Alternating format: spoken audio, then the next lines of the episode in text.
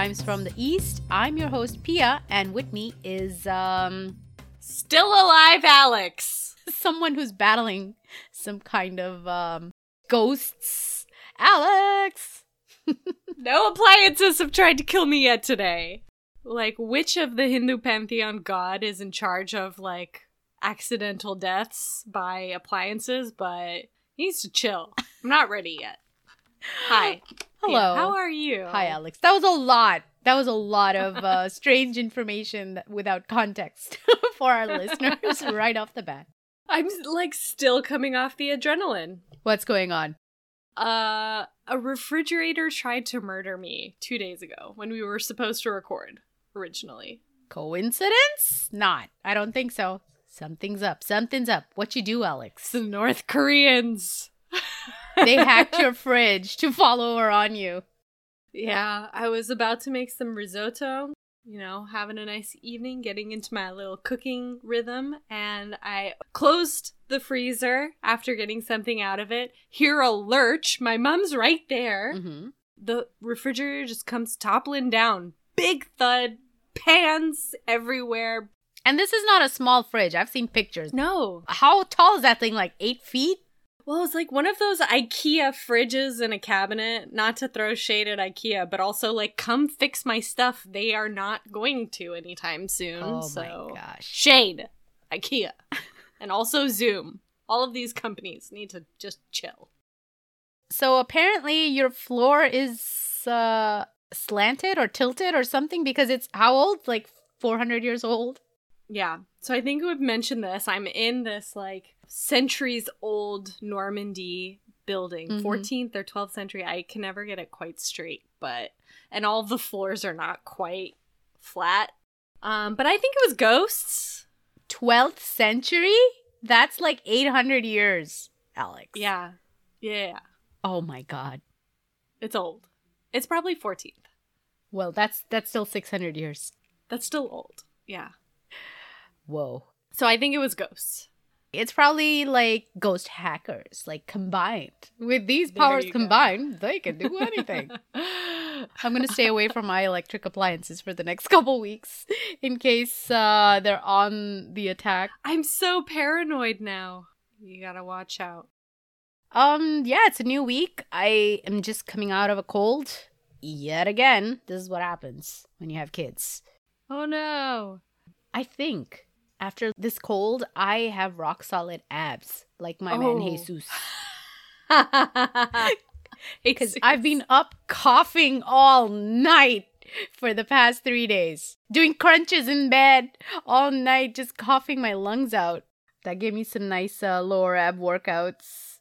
we need to start that YouTube channel. what do we do there? Cough Fitness.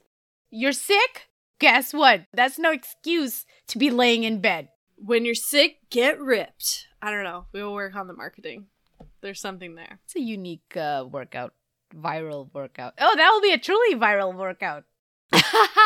but We're good with the puns today. So speaking of dying, Yeah. insert very uh clever segue to the subject.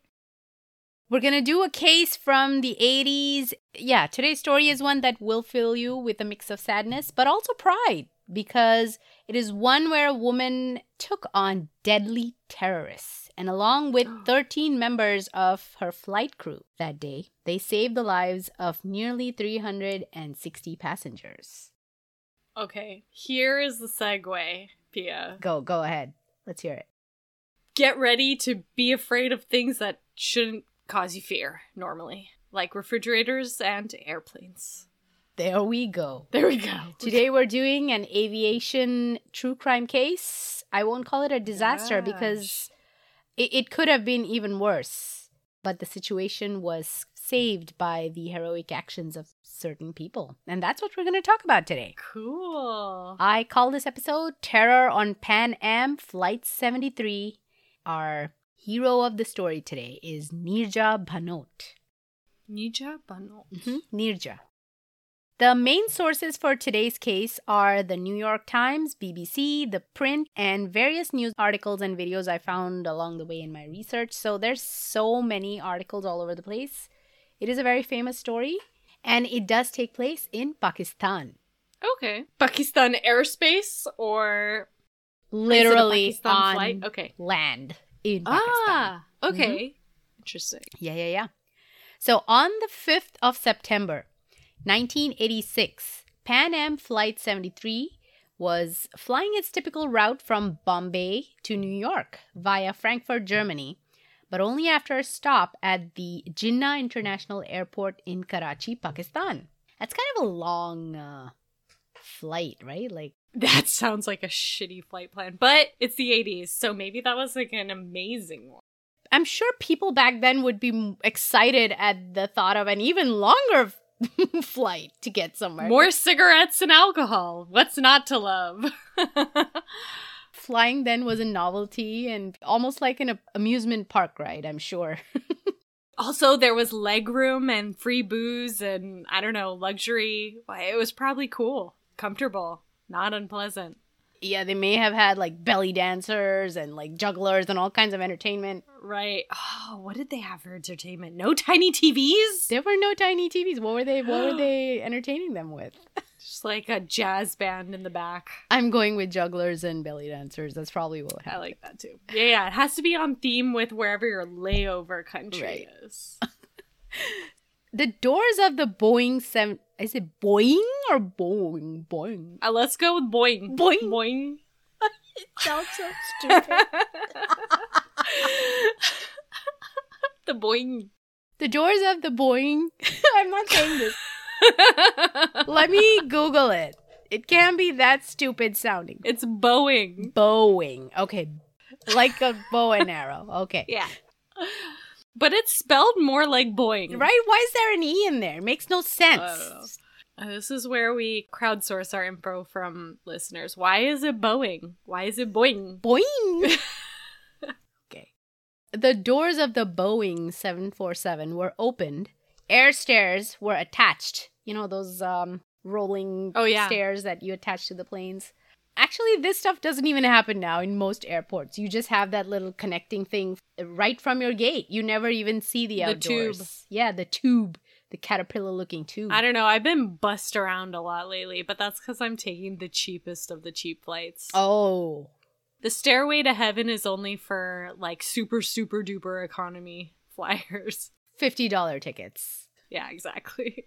Which also don't exist in America anymore. So, yeah. Those air stairs were attached to the plane, and 109 passengers got off at Karachi, Pakistan. So I guess they were just flying from Bombay to Karachi. And other local Pakistani flight crew and passengers came on board for their routine checks and tasks and stuff. So people got off, people got on. Okay. After fresh passengers boarded the craft, the total headcount was around 379 that morning. And I say around because every single article I read gave me a different number of Oh the God. total amount of people, total amount of survivors, total amount of victims, and I don't know what is going on. It's not that hard to count people, especially after a major event like this. Yeah. But they just can't seem to agree on a number. They say 379, 380, 390, 400. I'm like, what's going on? Maybe they weren't counting children. So, like, some sources are not counting children as entire people or like old, you know. I did read that. I did read that. One place said uh, 359 passengers and nine infants. Are they suitcases? They are people too. you have to count them. What the heck? The 3.7 people. So around 6 a.m., a van with flashing lights and sirens came speeding onto the tarmac. Van? Two men dressed in airport security uniform jumped out from the van armed with assault weapons. That doesn't sound like good news to me. No. They started shooting into the air and also shot recklessly all around the tarmac to clear away anyone that was near the plane. Two Kuwait airline mechanics were killed in this gunfire. Oh, shit. On hearing the gunshots, the flight crew on board Pan Am 73 sensed something was terribly wrong. Obviously, you don't expect to hear gunshots outside your plane. But they're trained for this, right? Every single flight crew member is trained for hijacking and any kind of weird situations like this, which is so interesting to think about. It's not a regular nine to five job, although it seems quite mundane and ordinary. But you and I, when we work nine to five jobs, we aren't given training for how to hi- handle terrorists and hijacks and things like that. It's just airline hostesses and teachers for kindergarteners. Very interesting that they both require training for hostage situations. It's terrible. I don't want to get into it, but it's it, that just sucks. Very, very ironic, isn't it? Yeah. So, sensing something terribly wrong, 22 year old Nirja Bhanot, who was the head purser or the chief flight attendant, What was that title? Head purser? head purser. What the heck is a purser? This is the first time I heard that term myself as well.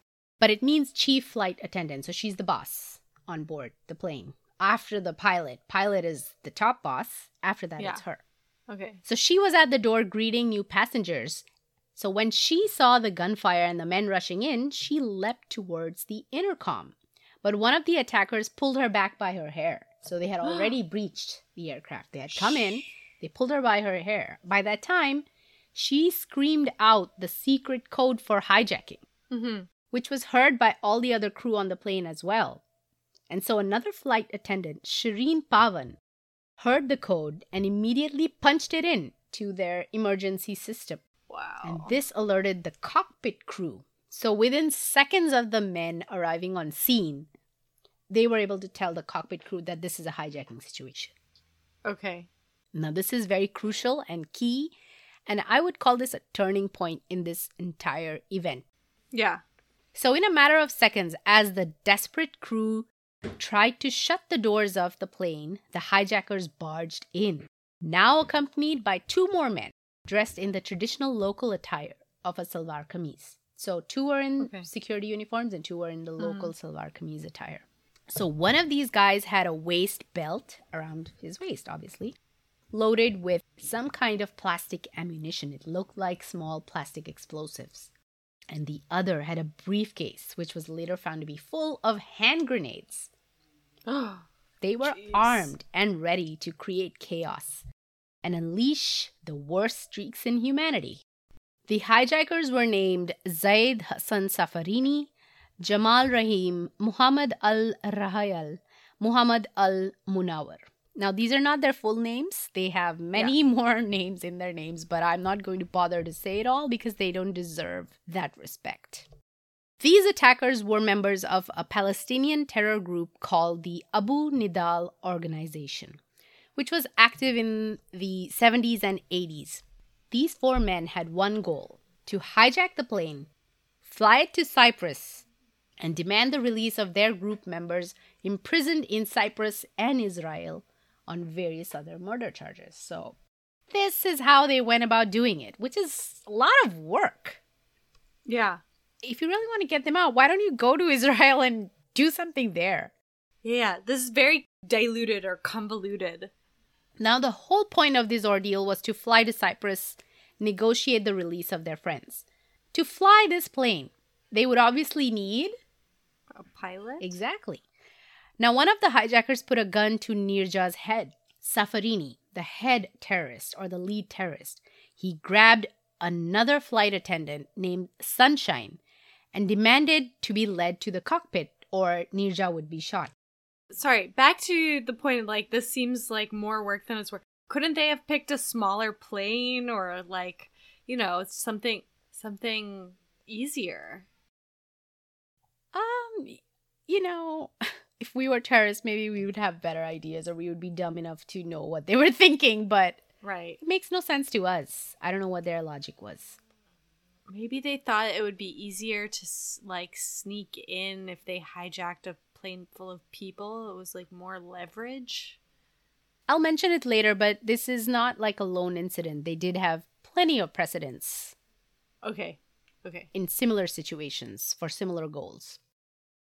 So, Sunshine, the other flight attendant, she led Safarini there to the cockpit. And as he broke down the door, he was shocked by the empty seats that lay bare, just staring up at him. There was no one in the cockpit, it was empty. Where was the pilot? Where were they? Because Nirja and Shireen had sounded the hijack alarm within seconds of the men arriving, The American cockpit crew, comprising of three pilots, had immediately followed protocol and fled the plane via an overhead hatch. They were gone. So now, Nirja Bhanot, 22, and with just six months of flying under her belt, was the next in charge, or the in charge on the aircraft. The hijackers didn't even seem very savvy and were unfamiliar with the aircraft in general. Unlike other modern cases where hijackers are very familiar with the plane and they even go through some kind of training to learn how to fly the plane and operate things there, back in the day, I guess in the 80s, they just didn't bother. So they ordered the flight attendants to herd the passengers to the middle of the plane and huddle together and kind of do whatever they needed to do in the plane. All 379 of them sat on the floors and aisles frozen in terror and wishing that this was all just a horrific nightmare that they would wake up from any minute. But it wouldn't be it wouldn't be that quick. It was going to be a long ordeal. Again, I just feel like talking about this sort of stuff especially given like the world right now it's mm-hmm. very triggering and it's just so scary to imagine and yet it's so possible the crazies are just multiplying exponentially it seems like but and getting activated. Like they may have been here all along, but all of a sudden they seem to be active. Right. Outside on the tarmac, Pan Am's Karachi director Viraf Daroga used a megaphone to begin negotiations with the hijackers. He told the four men that the airport authorities were looking for pilots to fly them wherever they needed to go, but they needed time for that. Hmm. The Pakistani authorities knew if they provided any pilots to the plane, it would be gone out from under their watch and could possibly be forcibly crashed into critical buildings or exploded mid-air for maximum effect. Yeah. They instead chose to wait it out and hope that with time the hijackers would give in, perhaps grow tired, wary, rethink things, or negotiate to let some hostages go, at least the women and children, right? Now, I mentioned before, I'll tell you about some of the precedents. So, this wasn't an isolated incident of hijacking in the region or by this group, by the way. So, 10 years ago to that day, on the 5th of September 1976, exactly 10 years to the day, Palestinian hijackers had taken control of a plane over Nice, France. Oh. With okay. 80 passengers on board. They flew it to Cyprus, then to Tunisia, to Israel, and back to Cyprus. So they're just hopping all over the place. For why? For why? Demanding the release of eight of their incarcerated peers. Okay, okay. Gotcha. So they're just stalling. In that incident, after being grounded on the tarmac for four hours, the attackers gave up and they let the hostages go after they were assured that they would be given a separate plane to escape in alone. Okay. Were they? I, I couldn't find too much more information about this. That's it. That's where the story ended. That hostages yeah. were let go, case closed. Yeah, they're probably like blown to bits or something. Once you get the hostages out, it's like. Hostages are out, blow them up. Yeah. But 80, okay, back to that point again. 80 seems a lot more manageable than 300. Yeah. Those are smarter hijackers. Yeah. So perhaps the Pakistani officials thought a similar strategy would work in their favor as well, right? We let them wait it out, they'll get tired and let people go. Yeah. Now, Nirja and her flight crew tried their best to keep the passengers calm. They kept a level of professionalism even in times of grave danger. And this kind of reminds me of the Titanic, where apparently the band was playing as the ship was sinking just to keep people calm. Right. Yeah. That's what it reminded me of. It's just lucky that the people who could keep their like shit together were also the flight attendants. That is very much probably a requirement of the job. they select people who are able to keep their calm. They're not just selecting the prettiest, but the prettiest and most able to do that job. Right. Now, this wasn't Nirja's first bout with danger and hardship. Born on 7th of September 1963 in Chandigarh, North India, to mother Rama Bhanot and father Harish Bhanot, who was a Bombay based journalist working for the Hindustan Times. Two elder brothers, Akhil and Anish Bhanot, who doted on her and always supported her in all her ventures in her young life. They all lovingly called her Lado, which means beloved one. Lado. Okay. After the family moved to Bombay, she finished schooling from a very prestigious school called Bombay Scottish School and went on to complete her college education from St. Xavier's, also in Bombay. Both of these are very well established institutions. Like Bombay Scottish is like where all the celeb kids and stuff go to study nowadays. How Scottish is it? I don't know. Do Maybe they have do the jig there too. Do you have to learn Scottish English to go to the school? When you're at the school, do you come out with like a bit of a Scottish accent? Because that sounds great. Or maybe every morning all the kids get a shot of scotch. Yeah, there you go. Some haggis in the afternoon. That's how you start your day. So once in college, she was spotted by a talent scout and landed several modeling contracts owing to her striking beauty and that X factor that she possessed. Some people just have it, you know, that je ne sais quoi. Yeah. Well, Nirja had it. Just look at her pictures and you'll see what I mean. Let's do that, okay? Okay.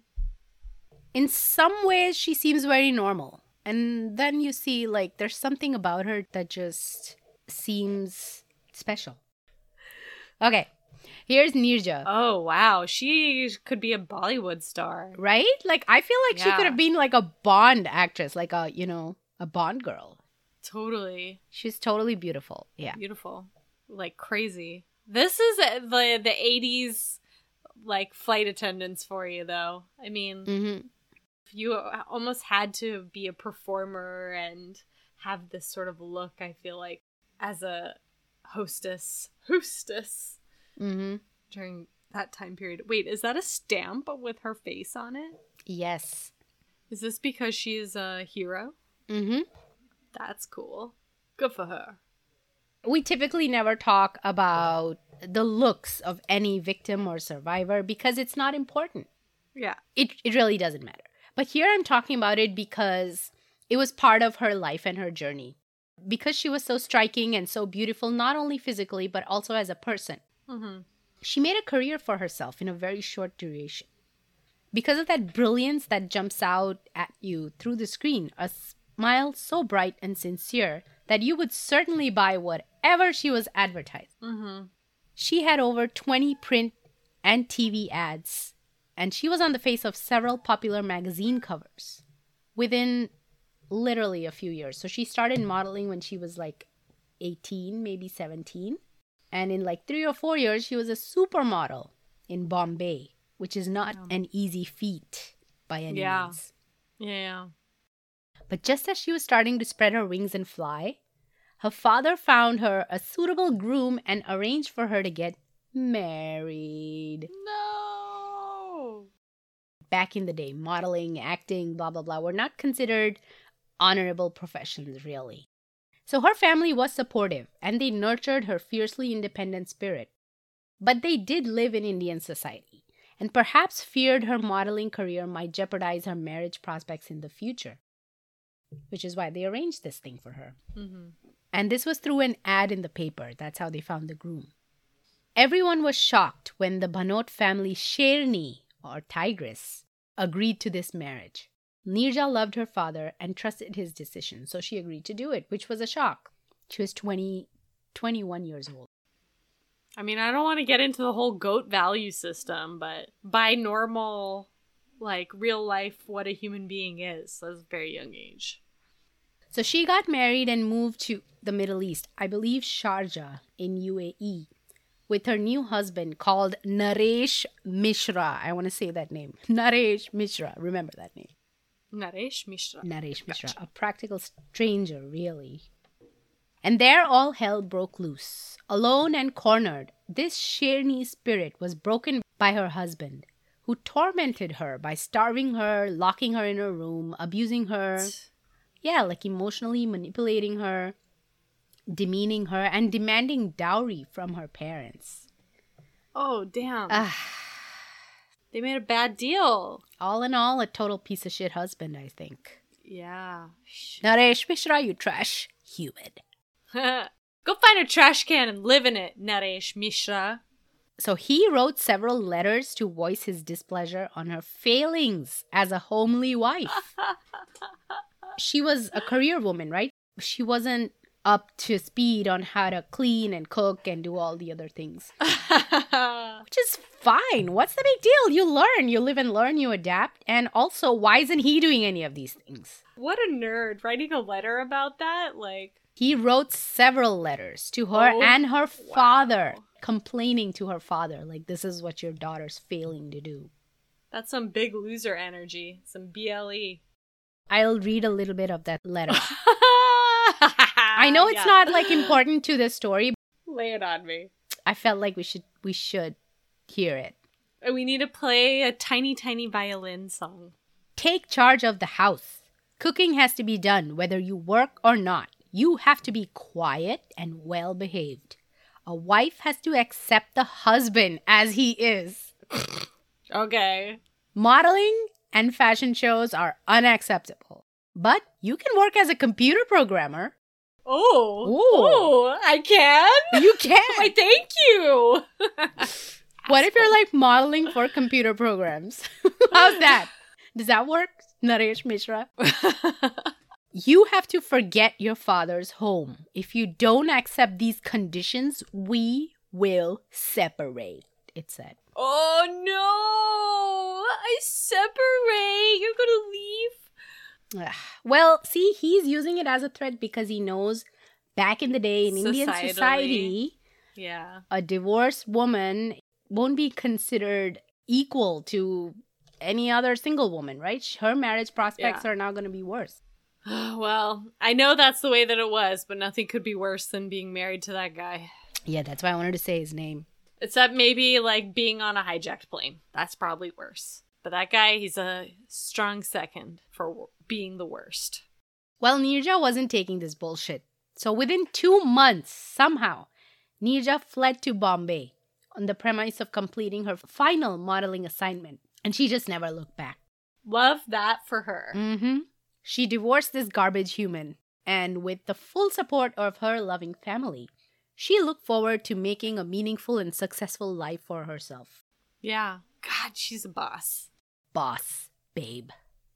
Shortly after, she was helping her friend apply makeup for an interview one day, and she convinced Nirja to apply for the job as well.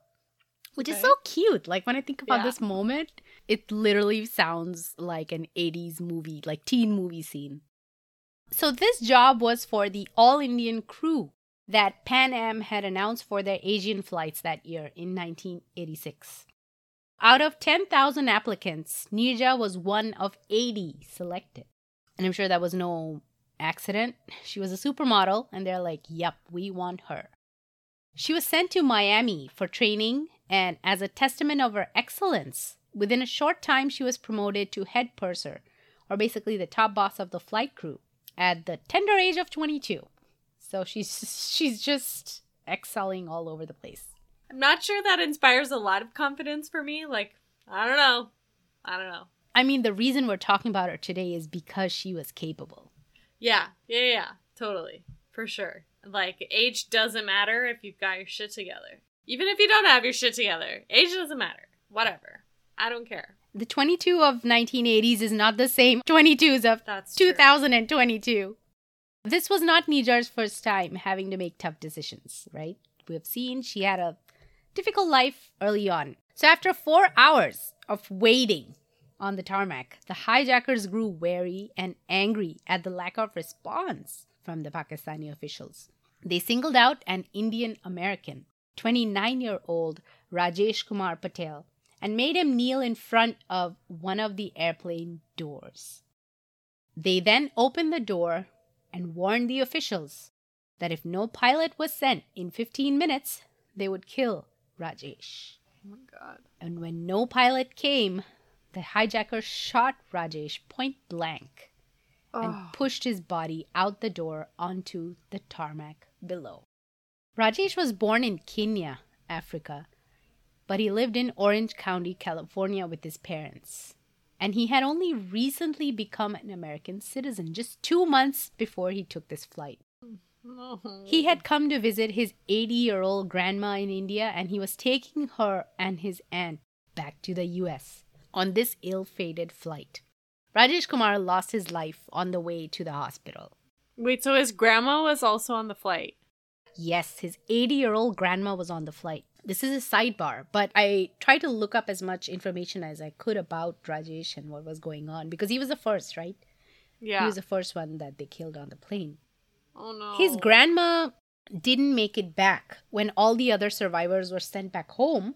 His grandma wasn't on the plane, and his family was wondering where she is. They were told the next day that she had actually died as well. They couldn't find out if she died as a result of the event. Did she die of natural causes? They were not given enough information. And the worst part is that her body wasn't sent back. What? They just cremated her body in Pakistan. What the hell happened? Oh. Now, this is very disturbing for traditional Hindus, right? Totally. You want to make sure that your last rites are done in accordance with your beliefs. Right. So they were very, very upset about that. And I couldn't find any more information about what happened, but it's just, you know, those little things. it's really weird. Weird and terrible. This brutal, cold murder rattled everyone on board and on ground. Mm-hmm. The hijackers meant business and were clearly not afraid of killing innocent people to get what they wanted. That like question mark of will they actually do anything? Is this actually happening? That question mark gets pretty much burned up at that point. You're like, okay, we're in hell right now.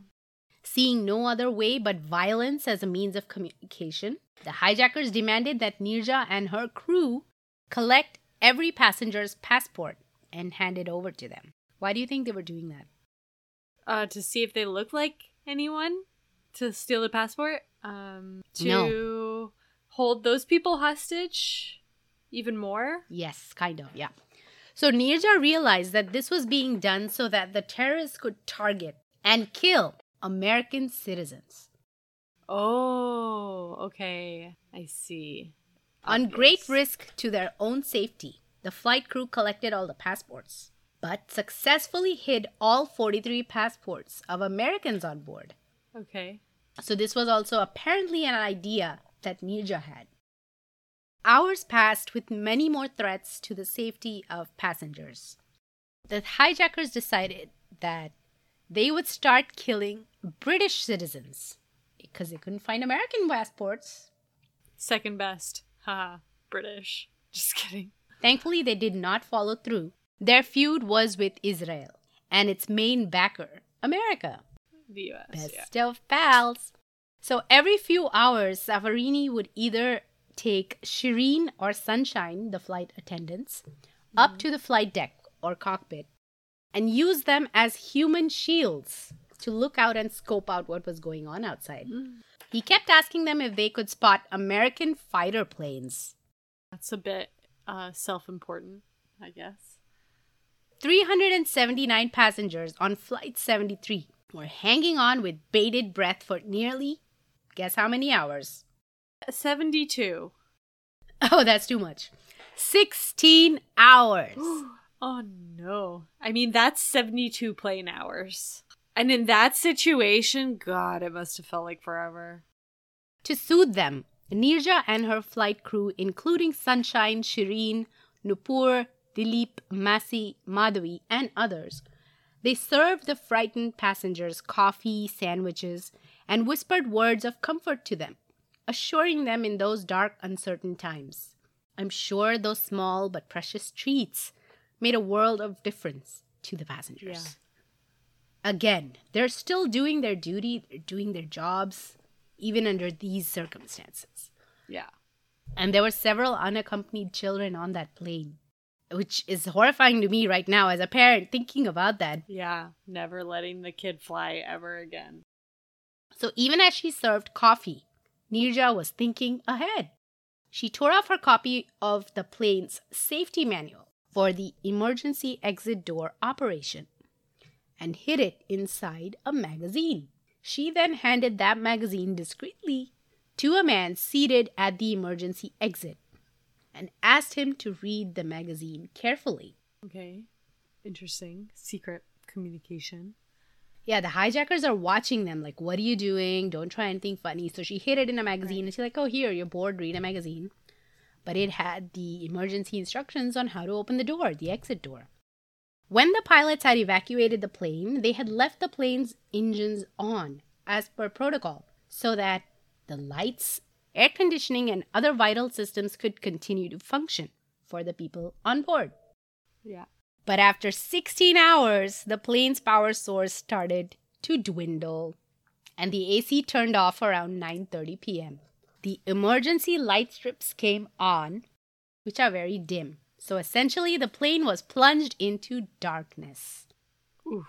The hijackers feared that the Pakistani army had sabotaged the plane and commandos were about to enter the aircraft. This is what they thought.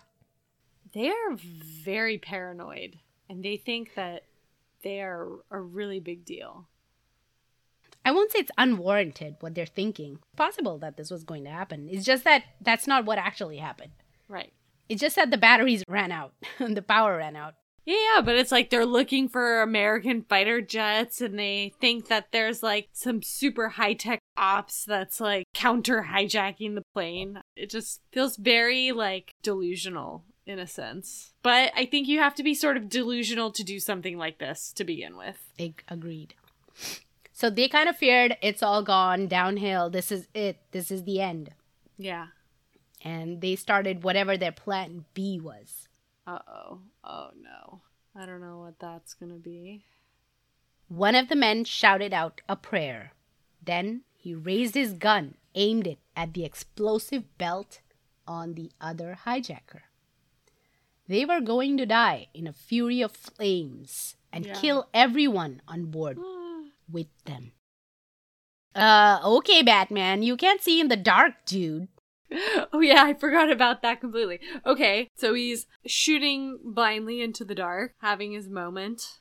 He missed, obviously, and only a Okay. small explosion rang out, which filled the cabin with smoke, debris, and absolute mayhem. Okay. Angered by their own incompetence and failure, the men then aimed at the passengers and recklessly started shooting. Little streaks of gunfire shone in the dark cabin as screams of pain and terror filled the air. This was it.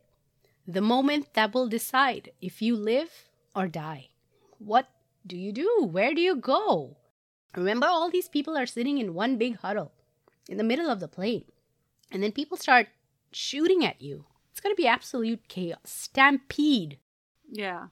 So, sensing this as the last chance of freedom, Nirja rushed to one of the emergency exits and opened it somehow. But the hmm. inflatable slide did not deploy. Oh. Another exit was also opened by someone. But again, the emergency inflatable slide did not deploy. What's going on with the the freaking slides? They're not working. Oh, is it because the plane is like out of energy? Is Maybe there some maybe electrical mechanism that's supposed to Hmm. Oh shit. That's a design flaw. And people are desperate. They don't care. Yeah.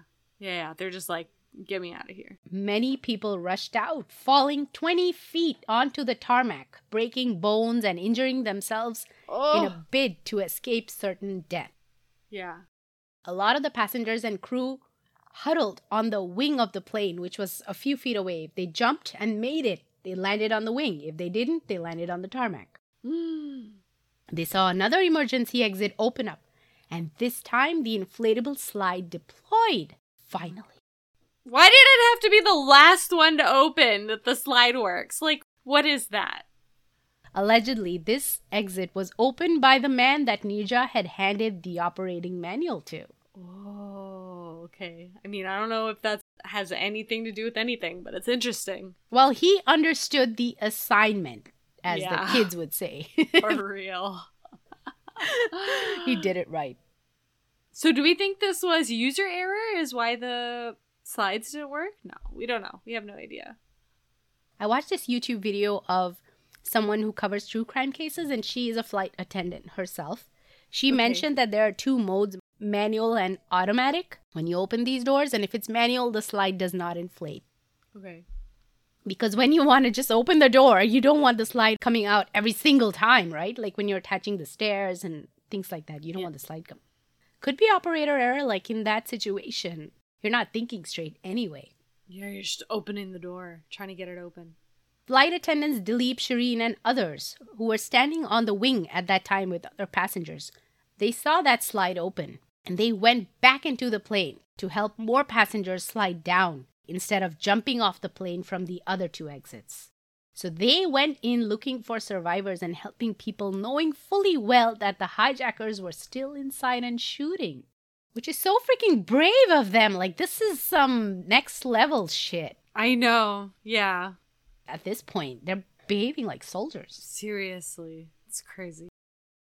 They found Nirja near the emergency exit with multiple bullet wounds to her shoulder, neck, arm, and abdomen. no. She was bleeding profusely, but she was still kind of hanging on. She was barely alive. She could have escaped when she opened the exit because she was the first one to open the exit, but she didn't. Right. She chose to stay back and help passengers escape. Some say that she caught those bullets shielding three children from gunfire, and that the terrorist finally grabbed her and shot her specifically Yeah. because she had been the face of the flight crew and maybe like a proxy to the officials, right, on the ground. And mm-hmm. so they made it a mm-hmm. point to assassinate her. Dr. Kishore Murthy, a survivor of the Pan Am Flight 73 hijack, recollected Nirja Bhanot's murder in a Times of India report. I saw her getting shot. She was shot in the head, point blank. Sitting in the sixth row from the front, I saw her during her last moments. So someone did see her get specifically being singled out and shot. They knew who they were killing. So this was after she had been shot in the shoulder and neck and stuff. They went and like shot her Yes. in the head, I guess. yes. Mhm. Fatally. Oof. The Pakistani Army's Special Forces stormed the plane soon after and caught all four of the hijackers alive. A fifth terrorist who had provided ground support for them was caught later. They were all sentenced to death, but eventually got life terms instead. Don't ask me why. Pakistan is a funny place when it comes to dealing with such dangerous men. So now comes a kind of fuzzy gray area with, where nobody is quite sure of what happened to these killers. Yeah. I'm just going to mention whatever I found in news reports. And these are from CNN, and I'm hoping this is exactly how it happened. Apparently, one of them, the lead terrorist Safarini, who had killed Rajesh Kumar, Yeah. he was set free in 2001. What? No. Why? Don't ask me, you have to ask Pakistan. But swiftly he was caught by the FBI in Bangkok just before he was catching a flight to Jordan. He shouldn't. If you're gonna set him free, he does not get the right to ever go on a plane again. No. Okay. No. No. No. This whole situation. I think maybe they were waiting to see who he was meeting up with, Mm, to see where he was going, because then you know where the rest of the gang is. yeah. Okay.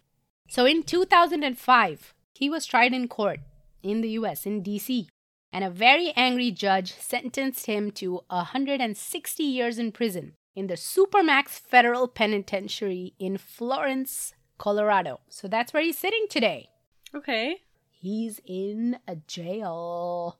Yeah. I mean, don't love taxpayer dollars paying for that, but So he's in solitary. Pure hell. Safarini said he was remorseful from the depths of his heart for what he did. But the judge said, I don't buy it. yeah. You are a coward and a cold blooded murderer, and this is better than you deserve. So, victims and relatives of the deceased passengers had traveled from all over the world to testify at that trial. So, they might have felt a little vindicated with this massive sentence. Mm-hmm. He's never getting out. Mm-hmm. The four other men were released in 2008. Okay. Just released. Some Yeah. say escaped, something that shouldn't have happened either way, but did Yeah. in Pakistan. And they were allegedly deported to Palestinian authorities, despite the protests of the United States and the Indian government. Okay. I don't know about you, Alex, but I'm baffled. These are two very powerful countries, the US and India, with uh, very elaborate special forces and elite intelligence agencies. Uh huh. How did they just let them go? Yeah. Conspiracy corner time. Mm-hmm. They were, you know, again, trying to follow them for leads on bigger targets. They gave them like coupons to whatever's the shittiest food stall in Pakistan and hope they get death by diarrhea or something. I don't know. Oh, maybe they like made some sort of secret agreement and they gave up a bunch of information and part of that agreement was to turn them over to the Palestinians. yeah, like moles. They were double agents now. Yeah. Yeah. Mm, possible. I like I like this idea too. Since at least two Americans were killed that day, the FBI is legally bound to keep their case open and pursue Okay. them till these four men are confirmed dead or captured. Okay, so they, they can't just close the case. Uh, the US Department of State has offered a 5 million US dollar reward Oh, for information on these terrorists. well, Bangalore hackers, you got your next target. Go find the go find the terrorists. Make yourselves useful. five easy million go find these guys report them to the fbi um so the fbi released age progress pictures of these men in 2018 Okay. so i guess they're still trying to look for them or at least pretending to it's probably a very passive looking. You know, they can just sort of punch that little program in, update the photos. done No. we're done for Yeah. the for the decade Yeah, we did our we did our search for now. so in 2010 news reports claimed that one of these five terrorists Jamal Saeed Abdul Rahim was killed in a suspected US drone strike Okay. January 9, 2010, in North Waziristan Agency, which is a tribal region of Pakistan. Who knows what happens? I, I these drone attacks just they're bad news. Don't care who you're trying to kill. Innocent people always die. Doesn't make me happy to hear that that's a possible outcome. It does make me think of some sort of another conspiracy theory, some sort of like Hunger Games scenario where they put like trackers in them Mm. and then see where they end up and then they do the drone strike based on like if they end up somewhere that they think other terrorists are. I just I can't stand the idea and the reality of wars. It's just it's terrible. We have to stop. It's um it's Bastille Day here in France. what is that? It, I, I, I, it's well. Oh no! Don't ask me. Okay, wait, wait, wait. wait. Look it up. We're we're just gonna patch in the part where I know what Bastille Day is about. What I do know is is that there's a big military parade in Paris. Mhm. Um, even here in Normandy, they've had the like fighter jets and warplanes flying over. It's an important moment in history. Blah blah blah blah Mhm. blah. I don't Yeah. like it. I have no interest in like war parades or seeing fighter jets in the air. I think it's a weird, twisted, like psychological thing where you're like nationalism, patriotism, but also be afraid because at any moment we could just drop bombs on all of y'all. They don't just look cool. They are death machines. Yeah, not about it. Don't like it. our planet is suffering. We have slowly set ourselves up for extinction in the not so distant future. Do we really need to be killing each other? Especially over like imaginary lines of control in the sand. How did we start talking about this? I don't know. I think the drone strikes. The drone strikes. Oh yeah, drone Yeah. strikes. It doesn't make me happy to hear that that was that's possibly an outcome. Coming back to our case, 22 people died that day as a result of the terror on Pan Am Flight 73. But more than 350 made it out alive. And that's a huge number. That's thanks to these amazing flight staff. Now, it is difficult to determine with absolute accuracy the exact events that took place when Nirja died because some said she was shielding three children, some said she was already hit and lying on the floor. We don't know. That's not important. What we can be sure of is that she put her life last and those of her wards first. She took on the leadership role and put her life on the line to comfort and protect the innocent passengers on the plane with her calm and collected demeanor. And remember, she was all of 22. Yeah, it's crazy. Just a day later, on September 7, 1986, the Bhanot family was devastated when they received the body of their beloved Lado, the light of their lives, their Sherni, who was no more. She had lost her life at a hospital in Karachi, just two hours short of her 23rd birthday. Neerja was posthumously awarded the prestigious Ashok Chakra Award, which is the highest peacetime military honor in India. Okay. It's awarded for valor, courageous action, or self sacrifice away from the battlefield. Neerja Bhanot was the first woman and the only civilian to receive the Ashok Chakra.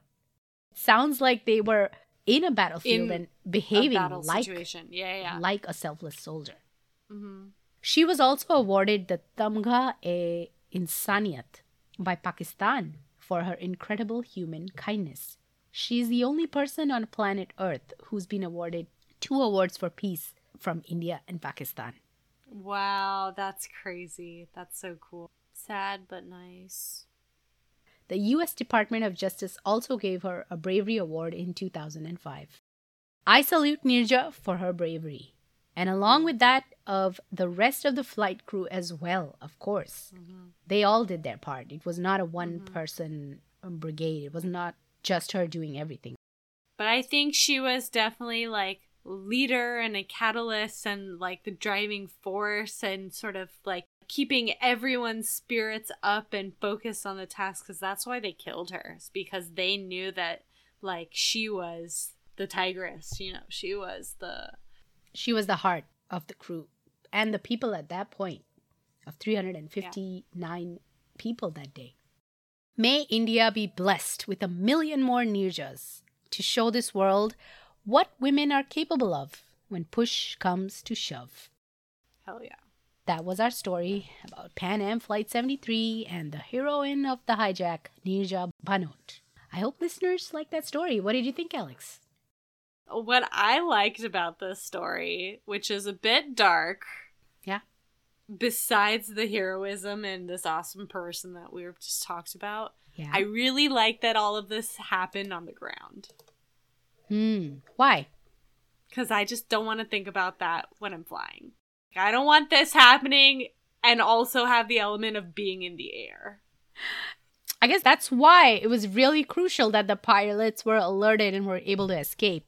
And that they booked it. They booked it. I have n- no problems with the the pilots getting out of there. If they have a gun against their head and they're told to fly, I think you can think you're going to act one way, but you never really know. Mm-mm. And that's another thing that I think is interesting about this story is that like you hopefully never in a position where you're tested like what are you actually made of? But these people were tested and damn they were made of some tough stuff. Exactly so that's cool. Yeah. That's really cool. This story is pretty famous. I've actually heard Neerja's story told on plenty of other podcasts including my favorite murder. They did an episode on her which was so great to hear. Because you never hear of south asian cases right yeah. But Neerja's story touched so many people, and she's such a epitome or a model of courage yeah. and bravery mm-hmm, mm-hmm. that people are still talking about her even today. Look at us. She'll never be forgotten. There has to be a movie about her. If there's not, that is another crime against humanity in and of itself. Which brings us to Bollywood Corner. Yes, please, whoop, whoop, whoop. please tell me that there are movies about this story. There is a movie based on this story. God. Aptly named Neerja. Cool. Okay. I mean, hopefully cool. I hope it's a good movie. Yeah, yeah, it is. It is. It was released in 2016 and it is an excellent movie. It tells the story in a gripping yet touching way so you can get yeah. to know Neerja and her loving family um, alongside all the horrific events that took place on that day. Yeah. Okay. And oh my god, I'm going to warn you. You're going to be crying when you watch this movie. yeah. Unless you're a must be sociopath. What was that wrestling movie? Dangal. Dangal. Yeah, just like Dangal. If you don't cry in in Dangal or when you watch Yeah. Nirja, I'm sorry, you better get yourself checked. Yeah. If you're wondering, watch this movies. If you don't cry, you have your answer. I was bawling as I watched this movie, especially during those final moments when they started firing and stuff. Oh, it was it was hard to watch. And it's a well-made movie. I'd say watch it.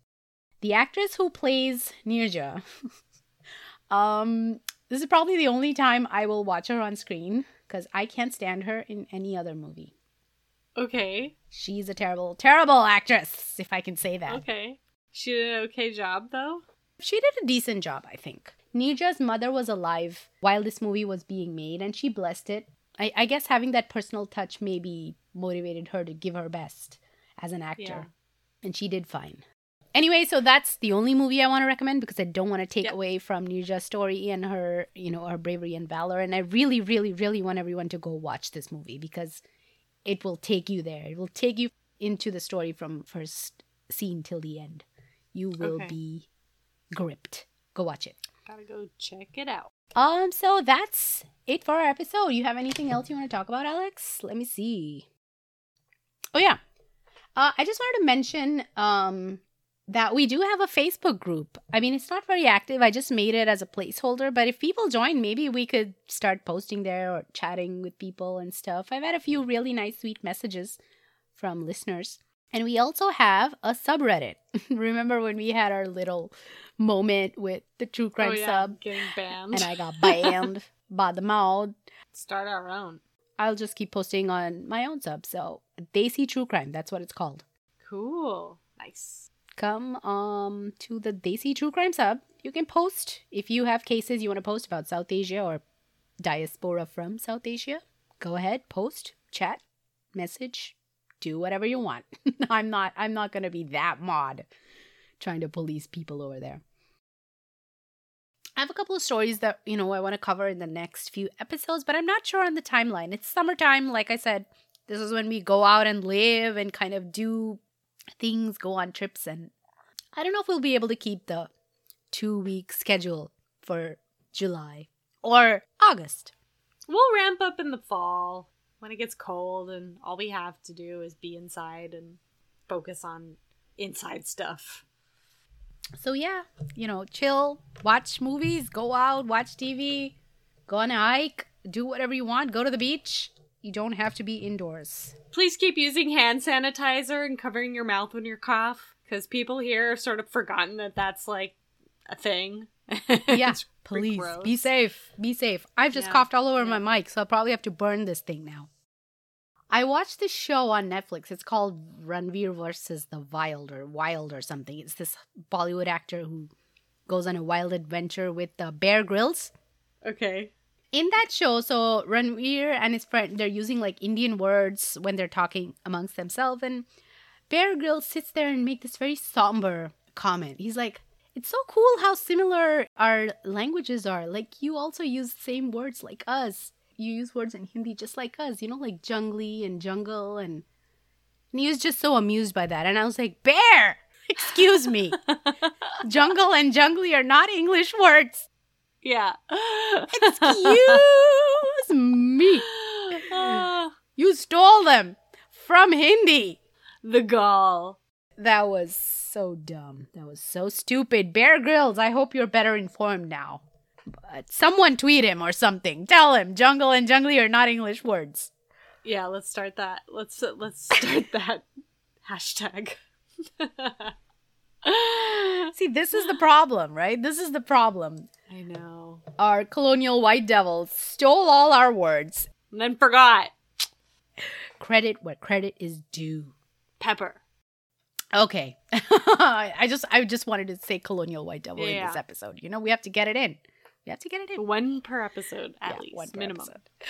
It's in our contract. Check that box. We did it. We did it.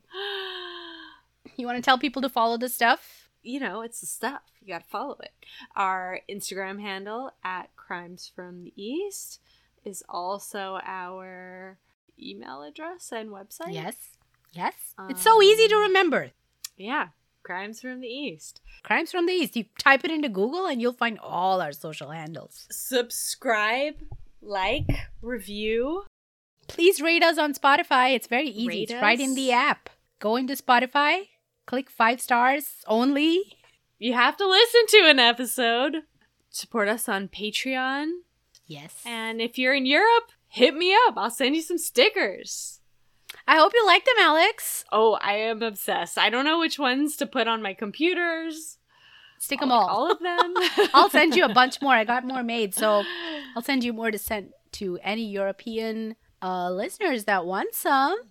Hit Alex up. Yeah. All right. Take care, everyone, and join us again next week. Well, no. Join us again at some point in the future. In a future week. In a future week. I'm not committing to a date. Yeah. But you can join us then for another episode of Crimes from the East, your Desi True Crime podcast with a little masala and spice. Namaste. Namaste. Bye.